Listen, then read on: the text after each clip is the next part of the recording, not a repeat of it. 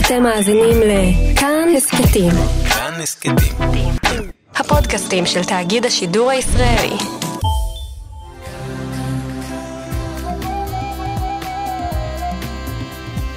כאן תרבות.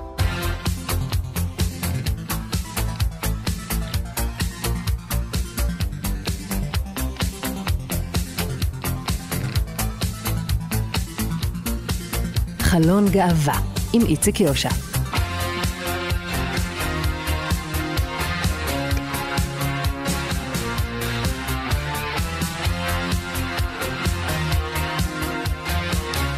שלום לכם, מאזיני כאן תרבות, אנחנו במהדורה נוספת של חלון גאווה, תוכנית עמוסה ומרתקת לפנינו, שני נושאים כבדי משקל איתנו, אחד מהם הוא מיניות גברים, השני מיניות נשים, הומואים ולסביות, ועל כל המתח שביניהם ובתוכם של היחסים האלה.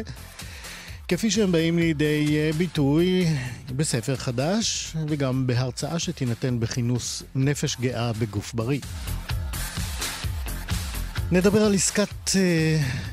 עסקה שעושה, לא עסקת המאה, עסקה אחרת, עסקה עם אלוהים, סרט חדש על הרבה האורתודוקסית הטרנסג'נדרית יסקה סמית. נדבר על קבוצת תמיכה וצמיחה ללהט"בים דתיים ובעלי זיקה עמוקה ליהדותם. ניזכר בראשית ימי האיידס עם הצגה שמועלית החודש בתיאטרון הסמטה ביפו, וגם סטטיק ובן אל תורמים שיר למצעד הגאווה 2020, ועוד ככל שנספיק.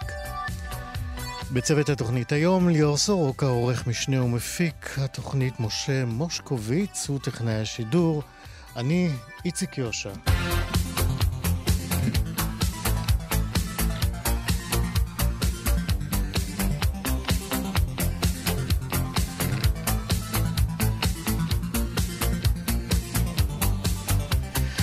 משרד החינוך פרסם השבוע טפסים רשמיים חדשים בהם לא מציינים את המגדר של הורי התלמידים.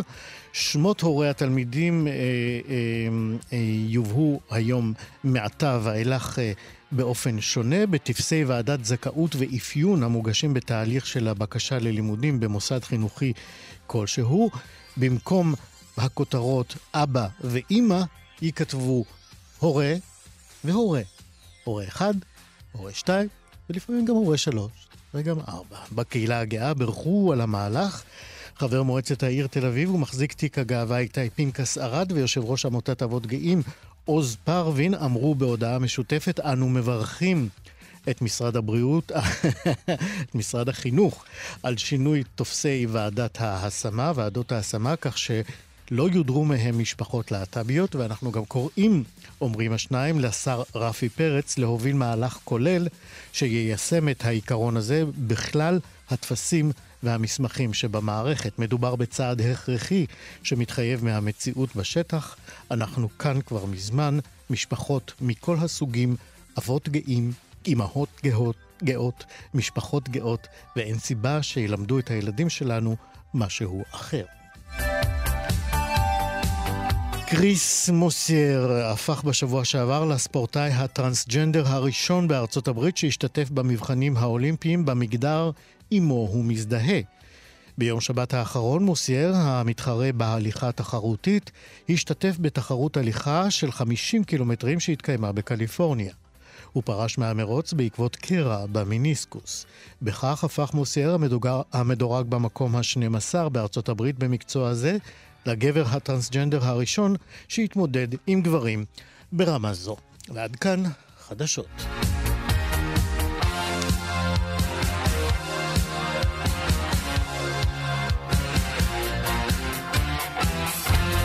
חלון גאווה מתעוררים, גברים מדברים מיניות, זהו הספר החדש של רון דהן, שהציב את השיח של גברים על מיניות במקום חדש, בשיח על מיניות של גברים. בספר הזה, שיצא לאחרונה בהוצאת פן מקבוצת ידיעות ספרים, הוא מביא 20 מונולוגים של גברים שמדברים, יש לומר, בפתיחות על הנפיצות וגם על הפריחות של גברים מאחורי מסכת הביצוע והדיבור על מין ולא על מיניות. בספר יש גם אה, מונולוגים של אייל, שהוא הומו דתי לשעבר, של אפק, שהוא גבר טראנס, וגם מונולוג של בן הביסקסואל, ושל הומו קצת יותר ידוע, ג'ייסון דנינו הולט. שלום רון דהן. שלום, יש גם את אה, אורן, שהוא הומוסקסואל שנפגע מינית בילדותו, גם, גם הוא שמה. לא נפקד מקומו של אורן. הנה, הכנסנו אותו לחמישייה הפותחת. ברכות על הספר, רון. תודה. אני הזכרתי בפתיח שלי דיבור על המיניות בהבדל מדיבור על מין. בוא תרחיב אתה ותגיד לנו למה זה חשוב להדגיש את זה בהקשר הזה. אה, מיניות, כי מיניות אה, היא נושא, מין זה האופן שבו אנחנו אה, עושים אהבה, עושים מין, האקט, הפעולה, כולם יודעים במה מדובר. מיניות מתקשר אצלנו הרבה יותר לזהות, גם לתרבות, לחברה, לשפה, ליחסים, לפוליטיקה, ליחסי הכוחות וכולי. זה משהו שעובר כחוט השני בכל הנושאים של, של החיים שלנו, ולכן גם חשוב במובן הזה לדבר על זה באותה מידה שאנחנו מדברים על כל נושא אחר. כן, אז אחרי עריכה של 20 אה, מונולוגים של אה, גברים שמדברים מיניות, אני, אני פשוט מנסה איתך, איך היית מתאר גברים ישראלים, שוב, על דרך ההכללה ורק כן. מהמונולוגים שאתה ראית, איך היית מתאר גברים ישראלים על פי הדרך שבה הם מדברים את המיניות שלהם? אז אה, גברים אה, ישראלים, ואני אגב משער שזה נכון אה, כמעט לכל הגברים בעולם, הם באמת, המיניות שלהם נבנית דרך הייצוגים שמוענקים להם בילדות, בחינוך, בתרבות, בתקשורת, שרובם דימויים וייצוגים שקשורים מאוד לכוחניות, לאיך גבר מסורתי, קלאסי צריך להתנהג, הקאבוי האמריקאי, השתקן, המסוכס, שלא מדבר הרבה ופשוט אה, כובש וקוטף אה, נשים להנאתו. זהו, אני רוצה לעצור אותך בדיוק בנקודה הזאת. האם כן. באמת להנאתו? ממה שגילית ברעיונות שעשית? לא, ממש לא. יפה, אוקיי. ממש לא. זה מה שרציתי לשמוע. לא, גם, שוב, זה הכל נאמר במונולוג עם ג'ייסון דנינו הולט, שהזכרת בפתיחה, אומר במונולוג שלו בצורה מאוד מאוד יפה, אומר, אני לא מכיר מישהו שהמיניות זה הקטע הקל אצלו בחיים. כן, זה, זה, זה הדבר נכון. הפשוט, כן? אני לא מכיר. הפשוט והכן, לא כן, יש לומר, כן. זאת כנות שלא לא רבים ממהרים אה, למלא אחריה. נכון. ואני רוצה באמת, אה, אם ככה, אם יש עוד מאפיינים שהיית אה, יכול למתוח ככה איזה קו בין כל ה-20 המונולוגים שאתה מביא בספר הזה, מתעוררים. אז אני חושב, כמו שכתבתי בהקדמה, בעיקר שזה באמת הדיבור שלא מדובר. כלומר, אה, אין באמת, במובן הזה הספר הזה הוא תקדימי, אין באמת אה, שיח על מיניות בין גברים. אה, גברים מדברים עם נשים, זה כן, הם יכולים לדבר עם נשים, אבל הם לא מדברים בינם לבין עצמם על המיניות שלהם. השיח על מיניות, כמו שאנחנו מכירים אותו על פני השטח, הוא, אני אומר... זאת אומרת, במהלך הרעיונות שקיימת עם כן. גיבורי המונולוגים האלה, בדקת איתם גם כמה הם מדברים מיניות בינם לבין עצמם, בינם לבין חברים, גברים אחרים כן. שלהם? כן, כן, כן. ומה, העלית? שהם לא מדברים. בכלל לא. בכלל לא. זה, מדהים. זה, זה, זה, זה, זה, זה, זה מהמם. אה, ואגב, ופתאום אה, גם אני הבנתי, ואני, אתה יודע, אני אה, מחשיב את עצמי גבר, כן, פתוח וחדש ומחובר למיניות שלו, לא, דיב, לא מדבר עם גברים על מיניות. לא דיברתי ואני לא מדבר, כלומר, מעבר כמובן לספר הזה. אה, לא, מעולם לא דיברתי עם אה, גבר אחר על המיניות שלי. אני מניח שהשאלה הזאת, אה, מכיוון שנחשפת אליה, היא גם הטרידה אותך באיזשהו אופן. ניסית להבין מה השורשים שלה, מה המקורות שלה? האמת שאני לא יודע מה המקורות שלה, כי שוב, הספר הזה, המוטיבציה שלי לכתוב אותו היה באמת איזשהו סוג של סקרנות וחקירה של העניין, כלומר, אני לא, מבחינת תמיכה היסטורית, פוליטית, אני באמת לא יודע מה המקורות של אותה אה, שתיקה גברית. אני כן יכול לומר שה, שה, שהגבר השותק, כלומר, הגבר שלא מדבר על רג, רגשותיו ומיניותו וכולי, זה חלק מהדימוי, כלומר זה חלק מהייצוג. זה לא תוצאה של הייצוג, אלא זה ממש מובנה בתוך הייצוג הגברי. לא צריך לדבר. כן, זה, זה עצוב קצת, אבל כן. זאת כנראה מציאות שצריך אה, ללמוד אותה ולעזור לה להשתנות. כן. ההבדלים, מכיוון שאנחנו, זה, זה ענייננו כאן בתוכנית גם, האם מצאת הבדלים בין... הומואים לסטרייטים בשיח שלהם? האם הם פתוחים יותר לדבר על המיניות שלהם? אני מדבר על ההומואים. אה, האם הם פגיעים יותר? כן. סקרנים אני... יותר? זה ממש אה, שאלה טובה. אני, אה, אני אומר שיש גם וגם. כלומר, יש, יש בספר הומוסקסואלים, יש שם מונולוג מדהים של אייל, שהוא אומר, עד גיל 13 הייתי בטוח שאני ההומו היחיד בעולם. אה, הוא בא מ... שזאת חוויה די אוניברסלית להרבה מאוד הומואים. אז כן, אז כלומר, בדיוק, זאת אומרת, במובן הזה, אה, הומוסקסואלים מתעמתים אה, ומועמתים עם המיניות שלהם בגיל הרבה הרבה יותר צעיר, עם החריגות שלהם, מאשר סטרייטים שרק בשלב יותר מאוחר פתאום מבינים שאולי הייצוג והדימוי שניתן להם הוא בעצם לא מתאים להם. אצל הומוסקסואלים הדבר הזה מתפרק, נחקר, מדובר, אה, מוטמע בשלב הרבה יותר מוקדם. האם אה, בתוך המונולוגים של הגברים, אני חוזר לסטרייטים, אה, מישהו דיווח על משבר בזהות, ולאו דווקא בזהות המינית בין סטרייטיות להומוסקסואלית, אלא משהו בתפיסה שלו, את המיניות של עצמו, השתנה בעקבות בטח. איזשהו מהלך, בעקבות בטח. איזושהי אינטראקציה? בוא כן, נשמע מה... על זה. אז תראה, אה, בסוף אה, השבוע באמת דיברו הרבה על אה, רון, רון כחלילי, אז במובן הזה המונולוג שלו הוא מונולוג קלאסי, להבין איך זהות שקשורה דווקא... שמת לב שלא הזכרתי אותו עד עכשיו.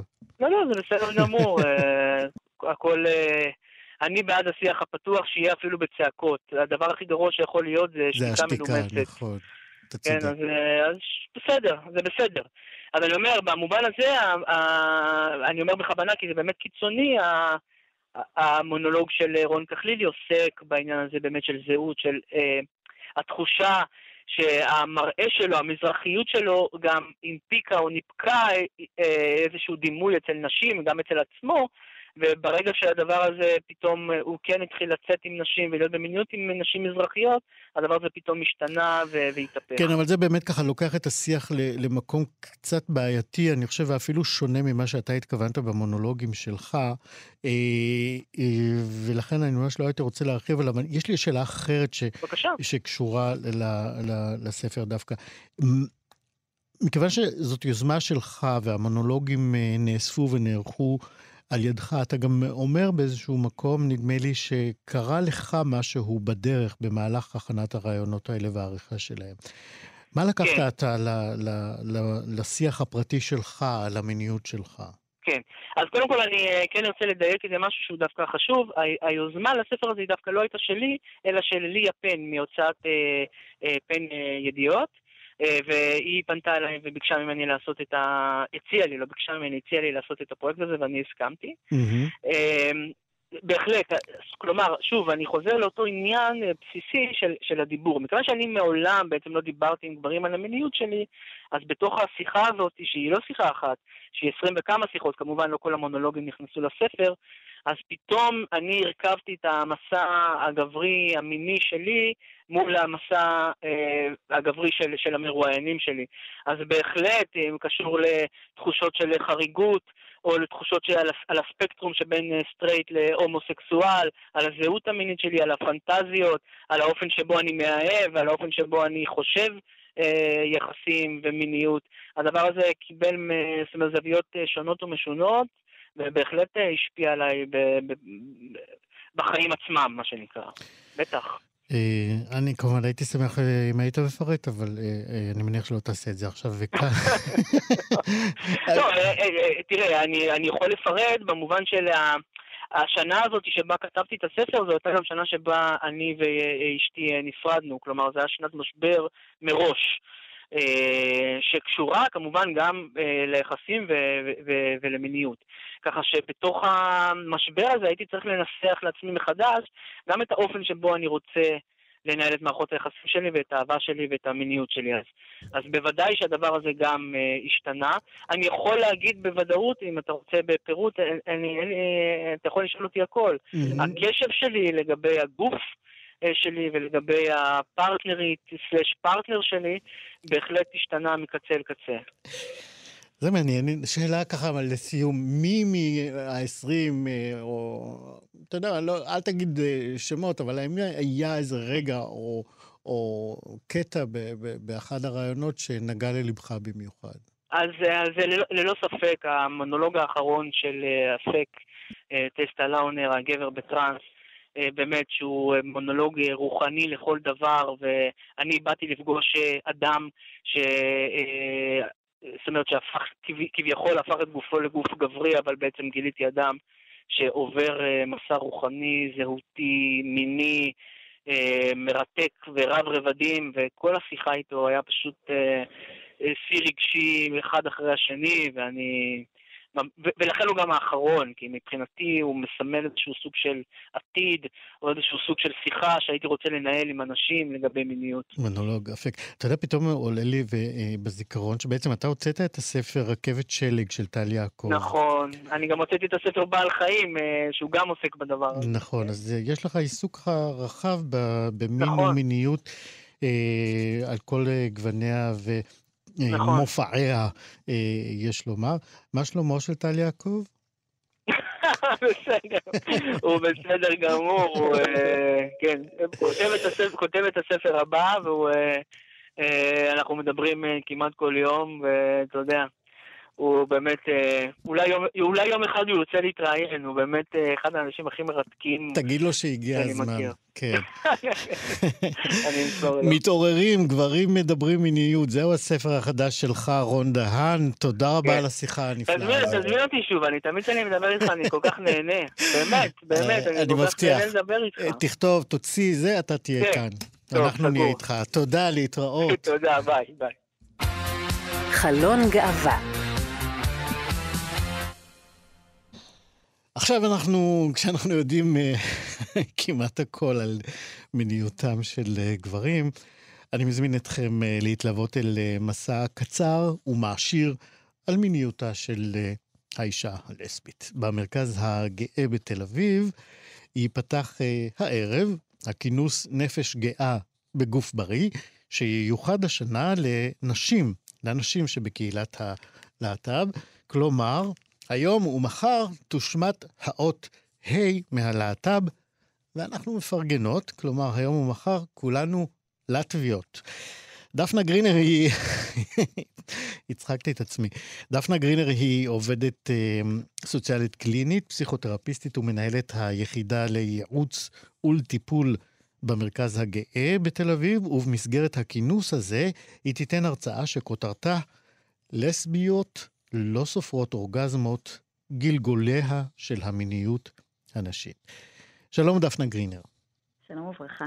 כשאנחנו מסתכלים על ההיסטוריה האנושית, מתי כן. בעצם התחילו בכלל לדבר על מיניות של האישה? אה, זו שאלה, כי מיניות של האישה הייתה קיימת תמיד. אה, הדיבור עליה התחיל אה, די מאוחר. אני אה, רק כדוגמה אגיד שכבר בספר בראשית אנחנו עדים בעצם למיניות האישה, כשהנחש מפתה את חווה לאכול מפרי עץ הדעת, והיא הולכת ומשכנעת את אדם לעשות אה, אותו דבר. אבל אה, לא ממש היה דיבור אה, על מיניות נשים, של נשים לאורך השנים, ואם הוצגה מיניות של נשים, כמו למשל באומנות או בתרבות, היא הוצגה מנקודת מבט אובייקטלית. היא הייתה בעצם אובייקט שהגבר היה נהנה ממנו, אבל אה, לא דובר על אה, הנאה של נשים או על, על מיניות ש, שהאישה חווה כסובייקט. או על משהו שהוא קשור בכלל לזהות שלה. אה, הכותרת, נכון. כן, הכותרת הדרמטית של ההרצאה שלך, אני מניח, נועדה למשוך לא רק את תשומת ליבי, אבל היא גם, גם. גם, גם, כן, אבל אה, יכול להיות שאני אבוא להרצאה. אה, אבל היא כן, בעצם... ראיתי שנרשמת לכנס. יפה לך, למה את מגלה לכולם הכל? שיבואו גם. אוקיי, אני מזמין את כולם גם לכינוס הזה, אורחן חשוב. רציתי לומר באמת שהכותרת הזאת היא, היא סוג של בעצם איזושהי התרסה נגד תפיסה שאומרת שאפשר להשוות סקס בין נשים לסקס שבין נשים לגברים. כלומר, נכון אי מאוד. אפשר לעשות את זה, נכון? whatsoever. אה, זאת אומרת, אפשר לעשות, אבל אפשר, זו אבל... מאוד מאוד בעייתית, כן. בדיוק. אה, בעצם ב-1983, אה, סוציולוגית אמריקאית בשם פפר שוורץ פרסמה איזשהו ספר שקרא לזוגות אמריקאים, והיא תיארה תופעה שנקראת לסביאן בד דף, LBD, שזה מיטת המיטה הלסבית, והיא הביאה שם ממצאים שמראים שבקרב זוגות נשים...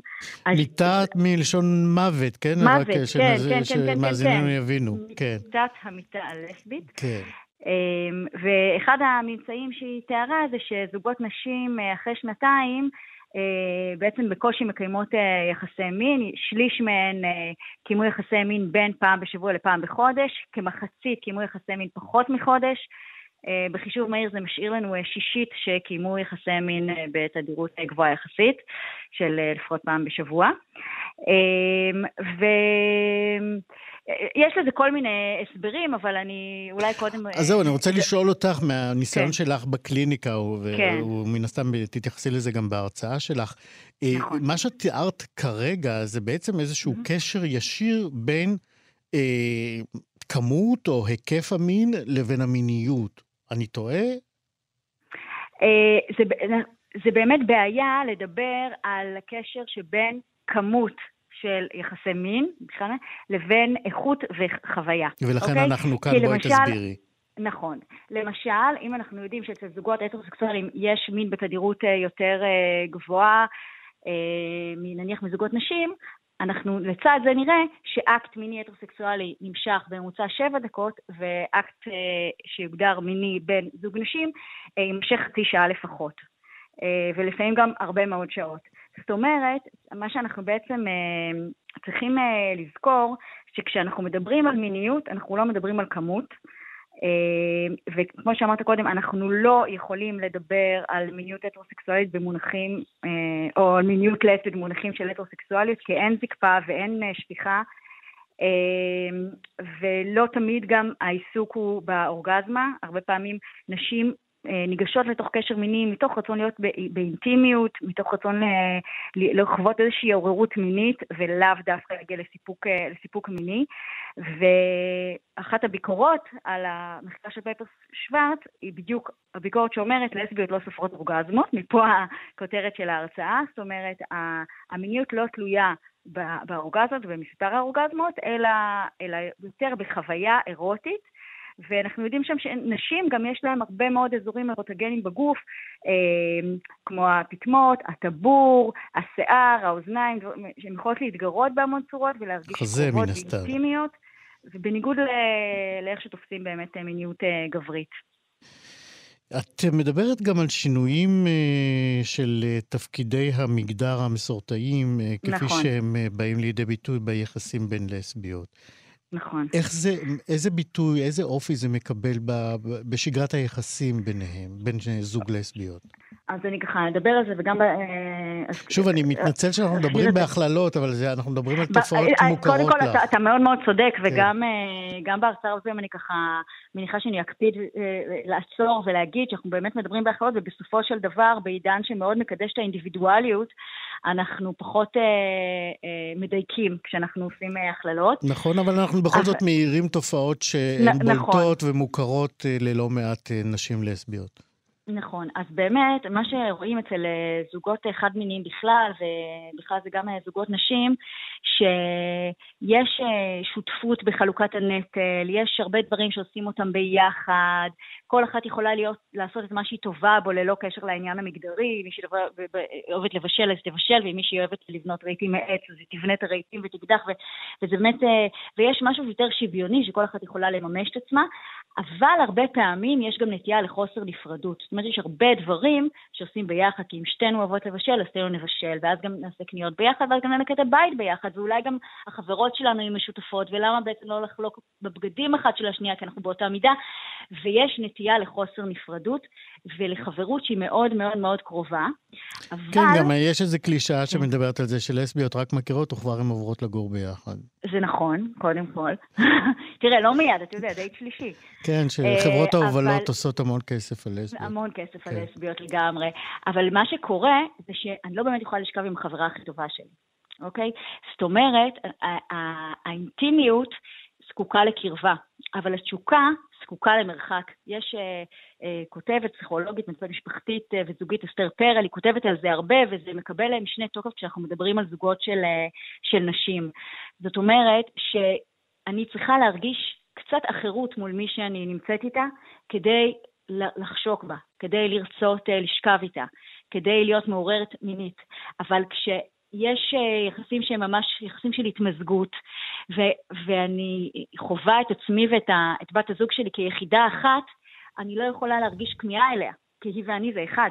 וזה גם עוד דבר שמאוד מאוד כן, פוגע בסופו של דבר. סוג של סימביוזה ב... הורסת כן? בעצם. נכון, שהיא מאוד, היא פוגעת ב, אה, ביחסים המיניים. זאת אומרת, יכולה להיות חברות מאוד קרובה, כן? להרגיש שהיא כמו אחותי, אבל אני לא יכולה לשכב עם מישהי ב... שאני מרגישה כל כך אה, קרובה אליה. וכשתיארת את זה עכשיו כך, אפשר לראות בזה בעצם אולי את הסיבה לירידת תדירות אה, יחסי המין שאת כן, כן. מציינת כן. ב... ביחסים המתמשכים בין גם, שתי נשים? זה גם דבר שגורם לירידה בתדירות יחסי המין. אה, צריך לזכור שנשים גם יש בהם הרבה פעמים אה, איזשהו אלמנט מאוד טיפולי. נשים, אה, אנחנו גם מחוברתות להיות מאוד רגישות ומאוד להכיל אחת את השנייה ולתת מקום ולדאוג, ויש משהו בסקס שמצריך אותנו להיות אגואיסטיות. ולא תמיד קל לנשים להיכנס לעמדה הזאת. הדיאלוג במיטה והדיאלוג בחיים וביום-יום הם דיאלוגים שונים לגמרי. אה, יש משהו הרבה פעמים שנשים לא כל כך בא להם סקס, אבל ביחסים הטרוסקסואליים יש את הגבר שלוקח את התפקיד שהוא יוזם, והוא עושה את הצעד הראשון, והאישה ככה נסחפת אחריו, ובזוגות נשים אין את זה.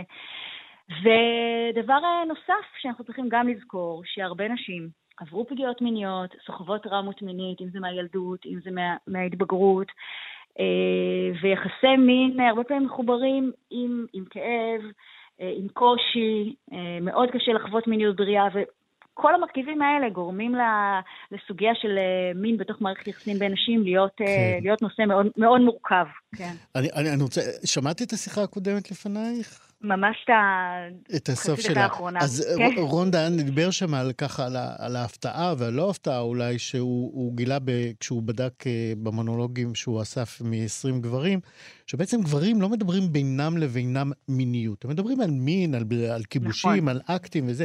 הם לא מדברים על המיניות שלהם. איך זה אצל אה, נשים שאת, אה, כפי שפגשת אותם אצלך, בקליניקה, בניסיון שלך? אז אני חושבת שזה, שוב, בהכללה, ועם כל הסטיגמה שנלווית לזה, זה כמעט ההפך. כי נשים, ושוב יש בזה הרבה דברים שהם אה, אה, סוציולוגיים וקשורים לתהליכים באמת של חברות, נשים מאוד מדברות על מיניות, דווקא פחות על אקט. אבל על uh, מה, מה היא אמרה לי ומה הרגשתי ומה רציתי, המון המון מהעולם הרגשי, מהמיניות ברמת החוויה ולא ברמת הפרקטיקה, מתוקשרת בין נשים. אמ, אז אני לא שמעתי מה רון אמר, אבל זה נשמע כמעט כמו תמונת ראי לדבר הזה. לגמרי, לגמרי. ממה שהוא כן. תיאר, מה שאת מספרת זה בדיוק ההפך, ואני לכן נורא שמח על שתי השיחות האלה שבאות ברצף כן. זו אחרי זו. דפנה גרינר, יכולתי עוד לדבר איתך עוד שעות. אה, לסביות לא סופרות אורגזמות, גלגוליה של המיניות הנשית. זאת הכותרת של ההרצאה שאת תתני מחר בצהריים, נכון? אכן, כן. במרכז הגאה, במסגרת כן. הכינוס נפש גאה. בגוף בריא. תודה רבה מאוד על השיחה הזאת. כן, אני אגיד שזו ההרצאה האחרונה מתוך ארבע הרצאות. כן, זה מתחיל היום בערב ונמשך mm-hmm. למחר, אה, עד מחר בבוקר ובצהריים. דפנה גרנר, תודה רבה. תודה רבה לך. להתראות. אני מקווה שנתראה, ביי ביי. בטח, ביי. חלון גאווה בשבוע שעבר הוקרן ב-yes דוקו, הטלוויזיה בלוויין, הסרט עסקה עם אלוהים, והוא עדיין זמין אה, לצפייה. אה, כשהוא היה בן 40, יעקב, ג'ק ג'פרי סמית היה נשוי ואב לשישה ילדים. הוא היה גם יושב ראש בית חב"ד, הוא מקובל בקהילה החרדית אה, גם בניו יורק וגם אה, בירושלים. ועל פי עדותו בסרט, הוא כל חייו חלם על עסקה, עסקה עם אלוהים. על פי תנאי העסקה הזאת, הוא יהיה חרדי ויקפיד על קלה כחמורה, ובלבד שאלוהים יקבל אותו כמו שהוא באמת. כלומר, שיקבל אותו כאישה, ושמה יסקה. שזה די דומה לעסקה. לא בטוח ששני הצדדים עמדו בעסקה הזאת, אבל ג'ק הלך אחרי ליבו, עזב את משפחתו ואת הדת כדי לחזור כאישה חרדית, רבנית, אה, אה, ושמה עסקה. דמותה של עסקה הזאת שבתה את אה, עיניהם ואוזנם של הבמאים רחלי רוסינק ואייל בן משה, וכך בעצם נוצר הסרט עסקה עם אלוהים. שלום לרחלי רוסינק. שלום. הרבה מהדקות הראשונות של הסרט הן אה, ויזואליה עם קריינות, כאשר הצופה לא ממש מודע עדיין לזהותו, זהותה של הדובר, הדוברת. אני רוצה שנשמע, דיברתי כאן על העסקה שהיא עסקה עושה עם אה, אלוהים. בואי נשמע את הקטע הזה שהיא מתארת את הדיל הזה, ואחרי זה נמשיך את השיחה. אוקיי. שנייה, אנחנו נכוון את זה שוב, הנה. עשיתי דיל חד צדדי עם השם. אני אשמור את כל המצוות, בדרך אפילו של החרדים, אבל בתנאי אחת. בבקשה, שהמחשבות, המוח, הראש והלב, הגשות והגוף, כולם יהיו ביחד. ככה נכנסתי לעולם החרדי, לחב"ד. אז עכשיו אני יעקב סמית. כן, אה, זאת כן. אה, העסקה שהיא עסקה רוקמת עם אלוהים. העסקה אה, לא- כן, לא זו הצליח הי- לה, לא הצליחה לה כל כך. העסקה הזאת הצליחה לה בהמשך. אז בואי באמת אה, אה, נתאר את אה, ראשית הדרך. איך הגעתם לעסקה? איך הגענו לעסקה? רגע, אני רוצה לחזור רגע בבקשה. אחורה, כי נה. היא לא ביקשה מאלוהים בעצם שיהפוך אותה לאישה. לא, שיקבל אה. את הדיל שלה, שהיא תהפוך לאישה, אבל שהוא יקבל אותה. לא, אז זהו, שזה לא בדיוק ככה. אוקיי, בואי אז תסבירי. העסקה, או יעקב לא ידע בעצם מה מתחולל בגוף שלו. הוא ידע מה הוא מרגיש בערך, אבל לא היו מילים לזה. לא בחברה החרדית ולא בחברה של אז. אז uh, הדבר האוטומטי שזה הוביל אותו אליו זה בעצם לצאת מהארון ולהגיד שהוא גיי.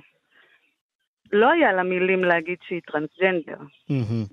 התחושות של האישה, אה, היא פחדה שאם היא תגיד אותם יחשבו שהיא משוגעת. כן, זה היה מבחינתה מרחיק לכת. הכי קרוב זה גיי, וגם זה גם כן אה, כן, לעבור פרה. איזשהו גיהנום. כן, כן, מעניין. אה, היא באמת מתארת במהלך הסרט את, ה... את החרדות שלה, את הקושי שלה, אפילו להיכנס לשירותים ציבוריים. נכון. היא מתארת מאוד יפה את אה, נקודת המבט של גברים מול נשים. בתאים שונים. כן. זה לא פשוט לחדור עם אה, מצלמות אה, לעולם כזה כל כך טעון, אה, פריך, אה, בעצם מלא מוקשים. איך אה, רתמת את אה, עסקה לסרט הזה? קודם כל, אה, אנחנו, אה, אני ואייל, אה, הלכנו לאירוע של עונת התרבות הירושלמית, אה, שנקרא מסע לה- להעמסת גבולות, שבו פוגשים, אה, הולכים לאיזשהו טיול ופוגשים אנשים אה, מירושלים שנמצאים על הגבול. על הגבול ירושלים בין יש מה הרבה למה? הרבה גבולות, כן. כל דבר. מהמם. כל דבר. אה, יש, היו גם מסעות שונים, אה, עסקה שהיא מלאת אה, גבולות אה, בחייה, אה, הייתה אה, אחת הנשים שישבו ודיברו. אה, עכשיו, אני גם רוצה להגיד שאני, שככה סיימנו את הסרט, עם אותה סצנה. אה, חזרנו שנה אחרי זה וצילמנו את זה. אה, ככה גם איפשהו לסיים בעוצמתיות שאנחנו הרגשנו כלפיה בהתחלה. אה, אייל לא הכיר את הסיפור, אני קראתי קצת, ככה שידעתי שמי שמולי היא טרנסג'נדר, מהמם. אה, והוא ככה הופתע במהלך הסיפור. אה, המראה של אה, אישה דתייה הוא מאוד אה, מטעה בתוך זה. וגם בכלל, היא סוג של טרנסג'נדר שאני לא ראיתי כזה, לא פגשתי כזה, לא, לא, ראי, לא ראיתי כזאת אישה טרנסג'נדרית לפני זה. אני, אני היא גם דתייה. ב... כן, אני, אני ארצה לשאול אותך באמת על החוויה הפרטית שלך, אה, כן. אה, כשאת מסכמת אותה, אבל לפני זה את דיברת על הגבולות ש, שעסקה אה, שמה, ובאמת היו ביניכם איזה הבנות במהלך הצילומים. מה כן. בדיוק היו, היה בהבנות האלה? על מה הסכמתם? על מה הסכמתם שלא? על מה לא הסכמתם? כן, אה, אז אני אספר ככה, שבהתחלה אה, יצרנו את הקשר ונפגשנו איתה, ושנינו, ב- שתינו, שלושתנו ביחד, סיכמנו שמה שמעניין אותנו זה הדרך שלה אה, והרעיונות שלה יותר מאשר הסיפור. כלומר, היה ברור שהסיפור יסופר. היא נתנה לנו את המעט תמונות שיש לה, וגם אט-אט. היא, ביקש, אה, היא ביקשה, דרשה, אה, קיבלנו את זה מאוד, אה, בעצם לא לערב את הילדים. אנחנו גם יודעים שהם לא הסכימו לשום פנייה לפני זה, וגם לא, לא שם הייתה השאיפה שלנו, ברור שהיו ניסיונות ולבטים. אבל בעצם אה, לא לפגוע במהלך התהליך הזה, באף אחד מבני המשפחה שסבל גם ככה. כן, אין ספק שהחלק הנהדר הזה בסיפור של עסקה, הוא משאיר את הסרט במקום מאוד אה, מתוח אה, אה, ומותח, כי אתה באמת רוצה לדעת מה קרה לקשר שלה עם הילדים, עם, עם מי שהייתה נשואה לה. אה, להורים, לבני המשפחה האחרים, אנחנו לא ממש מקבלים תשובות לשאלות האלה. על, ה... על האימא אנחנו מקבלים שאלות, אה, מעט, תשובות. כן, כן. דווקא מהאימא היא קיבלה איזשהו חום שהפתיע אותה. נכון, של אימא, כן. כן. לא כל האימהות כאלה. זה, נכון. כן. אה, אני באמת לקראת סיום רוצה לשאול אותך על אה, כמה עולם המושגים שלך אה, השתנה, אם בכלל, גם על החברה החרדית, גם על עולמם של טרנסג'נדרים. בטח על כן, אני- טרנסג'נדרים חרדית כמזאת, כמו כן, עסקה. כמובן שהשילוב הזה לא עלה בראשי לפני זה. אה, כשאני- אה, כשהכרתי אותה, היא בעצם היה, הייתה הטרנסג'נדר הראשונה שהכרתי אי פעם, באופן אישי. אה, וזה, וזה, מזה זה, זה הרצון ככה ל- להכיר, אבל יותר מזה, זה לא, זה לא העניין הטרנסג'נדרי, אני גם לא כל כך חושבת שזה סרט על טרנסג'נדר. זה בן אדם ש, שמחפש את עצמו בתוך העולם והחברה ואת המקום שלו ואת הלהיות אמיתי בתוך הקומפלקס הזה שהוא נופל כל פעם במקום אחר. כן. אה, ואני חושבת שכל אחד מאיתנו מרגיש את זה, אם זה טרנסג'נדריות, אם זה דת. אה, או כל זהות או אחרת. גם, או כל זהות, כל כן. זהות. היא גם נעה בין אה, הארץ ולחו"ל, ו- ו- ועברית ואנגלית. קומפלקס של זהויות שאני חושבת שהרבה יכולים לזהות עצמם, לא רק טרנסג'נדרים. אכן, אה, עסקה עם אלוהים, זה שם הסרט שהוקרן ב-yes דוקו, הוא עדיין אה, זמין לצפייה, נכון? נכון, ואנחנו גם אה, נעים בארץ בהקרנות. יפה. רחלי רוסינק, במאית משותפת עם אייל בן משה של הסרט הזה. נכון, ואני רוצה להודות ליש דוקו, כמובן, שהצטרפו אלינו בשלב מאוד מוקדם לסיפור הזה. ואנחנו מודים לך על השיחה הזאת, ובהצלחה עם הסרט. תודה רבה. להתראות. חלון גאווה חברי אה, וחברות קהילת הלהט"ב שבאים אה, מרקע דתי מסרבים לא פעם לנטוש את מורשת ישראל סבא ומחפשים דרכים ומסגרות שיאפשרו להם חיים בשלום עם שני העולמות. במסגרת המהפכה הזאת, המהפכה של אה, הכלה, של שיתוף וקירוב לבבות, שדיברנו עליה לא פעם אחת אה, כאן אה, בתוכנית, אנחנו מדברים על המהפ- המהפכה שעוברת על הציונות הדתית, אז uh, יש מקום גם uh, למהלכים כאלה של קבוצות שמחפשות ביטוי uh, בשטח, ולכן ב-20 בפברואר תתכנס בתל אביב, בפעם הראשונה, קבוצה ששמה בין הקהילות. זאת קבוצה שנוצרה מתוך רצון ליצור איזשהו מרחב uh, חברתי, טיפולי, שיהיה נגיש לאותם להט"בים שבאים מרקע דתי, גברים ונשים. אלי אלמועלם הוא עובד סוציאלי, הוא מטפל בשיטת מיינדפולנס, והוא גם בן למשפחה משפחה מהציונות הדתית, והוא אחד מהמייסדים ומשני מנחי הקבוצה הזאת. שלום אלי. שלום, שלום. נגיד שהשותף שלך להקמת הקבוצה ולהנחיה הוא שלומי יעקביאן. נכון.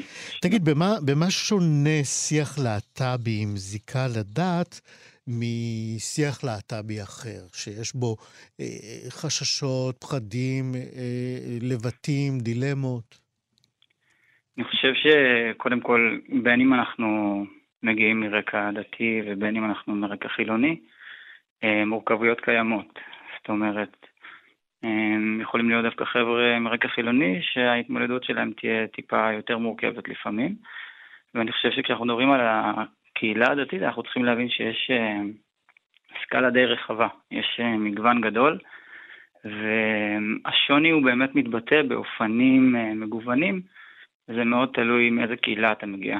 אני, לדוגמה, בחור שמגיע מעולם חרדי, הרבה פעמים השיח על הנושא יהיה מאוד מאוד מצומצם, וזה מאוד משפיע על, גם על תהליך הגילוי שלו בעצם, על תהליך ההיכרות עם עצמו. תן לי דוגמה, נגיד, לאוצר המילים אפילו, שיש לבחור אה, חרדי אה, הומו שמגיע לקבוצה הזאת, אה, לבין אוצר המילים של אה, בחור שגדל בציונות הדתית, היותר אה, פתוחה אל החילוניות.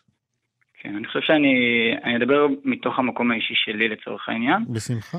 והיכרות אה, עם חברים נוספים.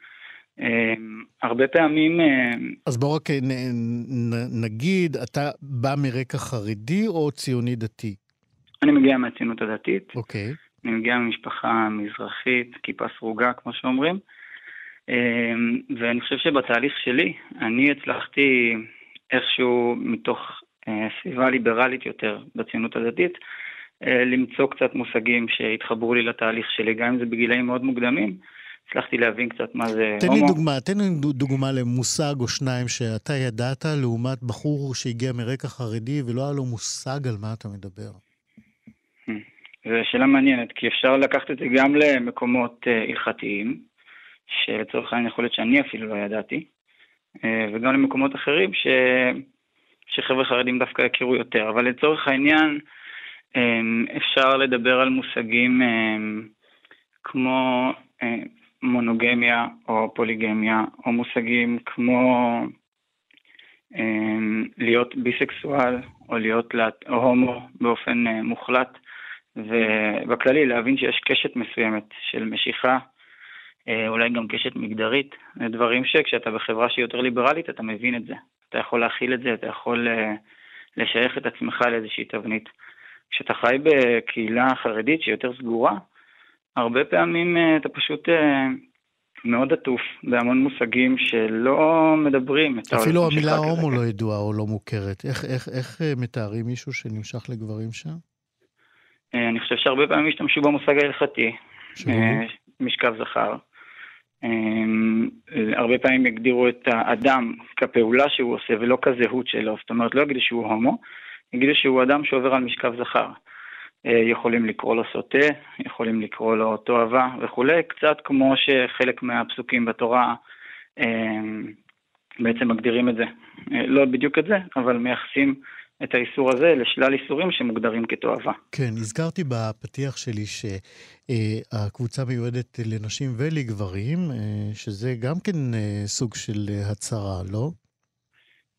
כן, ההצהרה הזו בעצם מגיעה ממקום שלא מדבר על הנטייה המינית אמ, כמה שמייחד אותנו, אלא על המורכבות מול התפיסות של הקהילה שגדלנו בה. זאת אומרת, כשאני גדל בקהילה הדתית ואני מגלה על עצמי את אותן נטיות מיניות כאלו ואחרות, אני אוטומטית מתחיל להתמודד עם עולם ערכים שלם שגדלתי עליו, שלא בא בהלימה, אמ, לפחות לא כרגע. אמ, באוכלוסייה הכללית הדתית.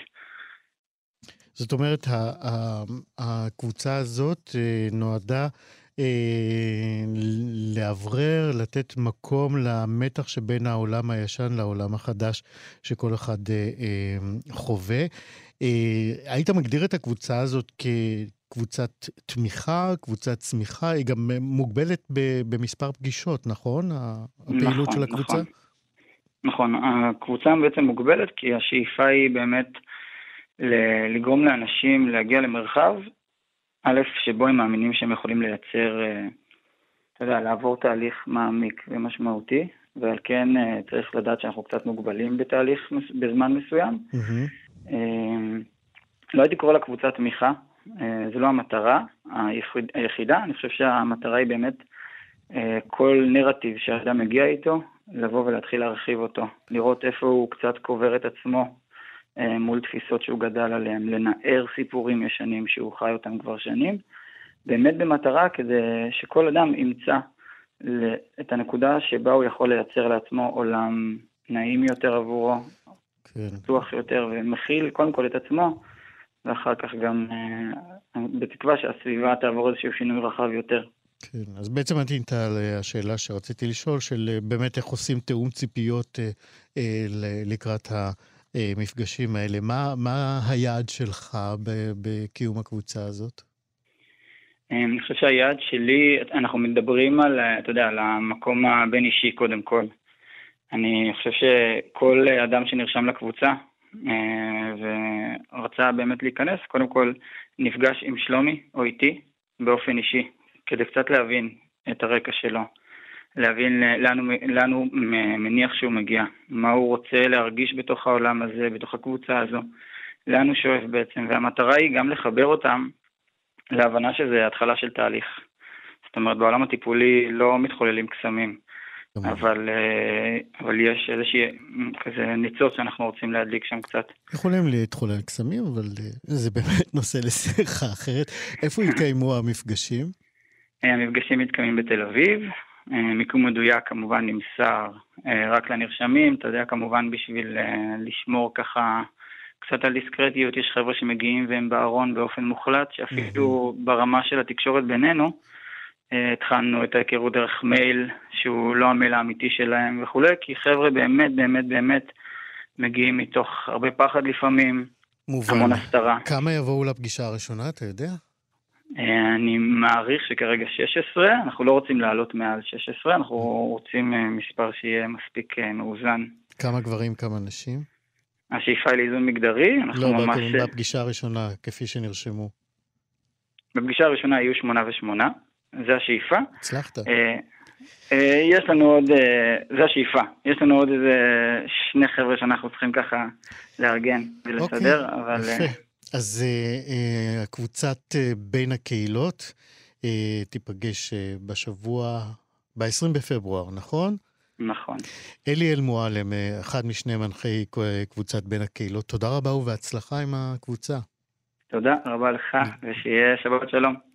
בהחלט. תודה, להתראות. להתראות. חלון גאווה בימים בהם הפרפ נכנס uh, לסל התרופות והאיידס הופך uh, לאט לאט לאפיזודה חולפת בגלריית המגפות שהאנושות uh, מכירה. כדאי להיזכר שימי האימה הגדולים שעברה קהילת ההומוסקסואלים בעיקר בעולם, הם בעצם ימים לא כל כך רחוקים. Lonely Planet הוא מחזה טרגי-קומי, אפשר לומר, שכתב אה, סטיבן דיץ, והצגתו תעלה בארבעה וב-13 בפברואר בתיאטרון הסמטה ביפו. לתרגום ולבימוי של ההצגה בעברית אחראי אברהם בנסון גולדברג, והוא איתנו עכשיו על הקו. שלום אברהם. שלום, שלום. תן לנו בבקשה את uh, תקציר העלילה וגם קצת מעט על uh, ג'ודי וקארל, uh, הגיבורים שלה. בשמחה. אז לוני פלנט זה מגלל את, את העלילה של ג'ודי, שהוא בעלים של חנות מפות, וקארל שהחבר הכי טוב שלו. וג'ודי מסרב לצאת החוצה מהחנות, כי הוא מפחד להתמודד עם המציאות, בה החברים שלו מתים זה אחר זה. ממגפת האיידס, כפי שנזכרת. כן. ולעומת זאת, קארל מנסה להנציח את אותם החברים דווקא בתוך החנות. הוא מביא אל החנות את הכיסאות של אותם חברים, ומאחסן אותם ממש מול הפרצוף של ג'ודי. וככה הוא מנסה גם להנציח אותם וגם להכריח את ג'ודי להתעמת עם המציאות.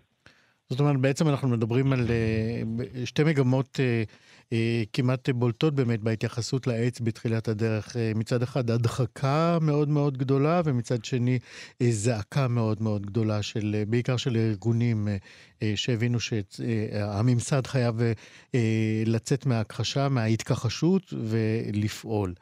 אה, אנחנו מדברים, נכון. המחזה נכתב בעצם בתחילת שנות ה-90 של המאה הקודמת, אומרים מאה הקודמת, אפשר לחשוב שזה נורא מזמן, כן. אבל זה ממש אה, אה, לפני 28 שנים, בשנת 92 הוא נכתב, נכון? כן. אנחנו מדברים על תקופה באמת שהמחקר והדרכי הטיפול במחלה התחילו רק אז אה, לעלות על אה, איזשהו מסלול אופטימי נכון. שאליו נכון. הגענו היום. אה, אני רוצה לשאול אותך באמת, כשבאת ויזמת את התרגום ואת העלאת ההצגה, אה, איזה ערך אה, תרבותי, אה, קהילתי, מבחינת קהילת הלהט"ב, אה, מצאת להעלאה של המחזה הזה היום, אה. ב-2020? בכיף. אז, אז אני אגיד לך קודם כל שאישית מדובר פה על סיפור אהבה.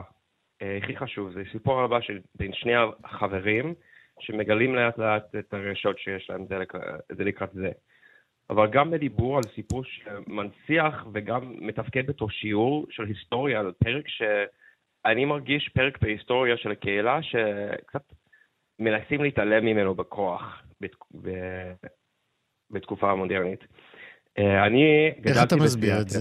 איך הסברת את זה לעצמך? אה, אז ככה, אז אני גדלתי בסיאטל uh, בתור ילד הומו, בתקופה שעוד היו אנשי קהילה שנשאו את הנגיף, גם קרובי משפחה וגם שכנים ממש חשובים שנפטרו מהמחלה. פשוט קיום איידס היה חלק מאוד ניכר באיך שגידלו וחינכו אותנו, ואני יליד 89, שזה יחסית מאוד צעיר. אמ, אני זוכר בכיתה ד' שעשינו פרויקטים על, ה... על בריאות ומדע, וכאילו מישהו עשה אה, נכנסת ממש על... לתחילת אה, הסערה הגדולה של אה, האיידס. נכון, נכון. נכנסת לעולם הזה, כן. אמ, ו... ומישהו, אני זוכר מהכיתה, עשה פרויקט על, ה... על הקוקטייל הראשון שיצא, כי כשההצגה נכתב היה רק AZT, mm-hmm. שהתרופה לא כזה תוצלח. כן, עם המון תופעות לוואי בלתי נסבלות, כן. ואז ב-96 יצא את הקוקטיילים של ה-multiple אנטי רטרווירוס. כן, מה שעוזרים עד היום אה, להרבה אנשים כן, לחיות עם HIV באופן שהם יכולים אה, לקיים אורח חיים אה, תקין לגמרי. אנחנו חייבים להגיע לקראת סיום. אני רוצה לשאול אותך מתי ואיפה אפשר יהיה לראות את ההצגה. אפשר לראות את ההצגה בתיאטרון הסמטה ב-4 לפברואר וגם ב-13 לפברואר בשעה שמונה וחצי במזל דגים שמונה. אני רק רציתי להגיד שאני רואה גם פשוט צו פעולה מה, מה, מהאזעקה של קארל.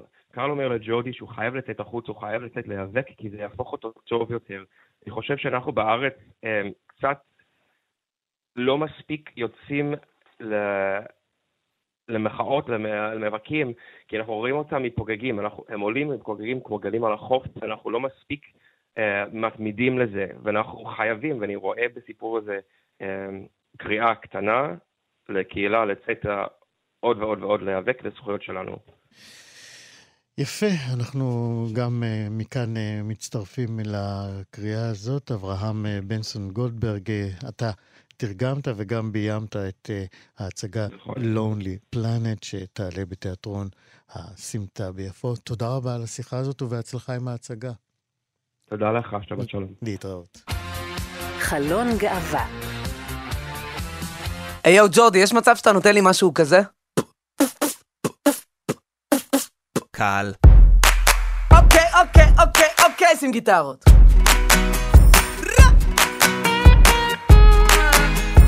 ג'ורדי ג'ורדליש וממש לפני זמן קצר התבשרנו כי סטטיק ובן אל תבורי יקליטו את השיר הרשמי של אירועי הגאווה 2020 בתל אביב, ובכך מצטרף הצמד הזה, הנפלא הזה, לשורה של אומנים שתרמו את קולם לשירים שזוהו עם הזמן עם אירועי הגאווה. נזכיר בהקשר הזה את שרית חדד, את דודו אהרון וכמובן את אה, עומר אדם. הלהיט זהב, זה שאנחנו שומעים של סטטיק ובן אל, אה, הוקלט במקור, צריך לומר, עבור ליין הגייז אריסה, עליו השלום. אבל בסופו של דבר אה, הוא מצא את דרכו לדרך אחרת, יצא בנפרד, אבל עדיין אה, הראשית שלו אי שם בליין הגייז. אנחנו מחכים בגאווה גדולה ובשמחה גלויה לשיר החדש שסטטיק ובן אלה יוציאו ויביאו לנו לקראת אה, אירועי הגאווה בחודש יוני הקרוב, גאווה 2020. אנחנו כאן מסיימים עוד מהדורה של חלון גאווה. תודה רבה לליאור סורוקה, עורך משנה ומפיק התוכנית משה מושקוביץ, טכנאי שידור. אני איציק יושע, להתראות בשבוע הבא. הלילה זה אני ואת והחצוצרות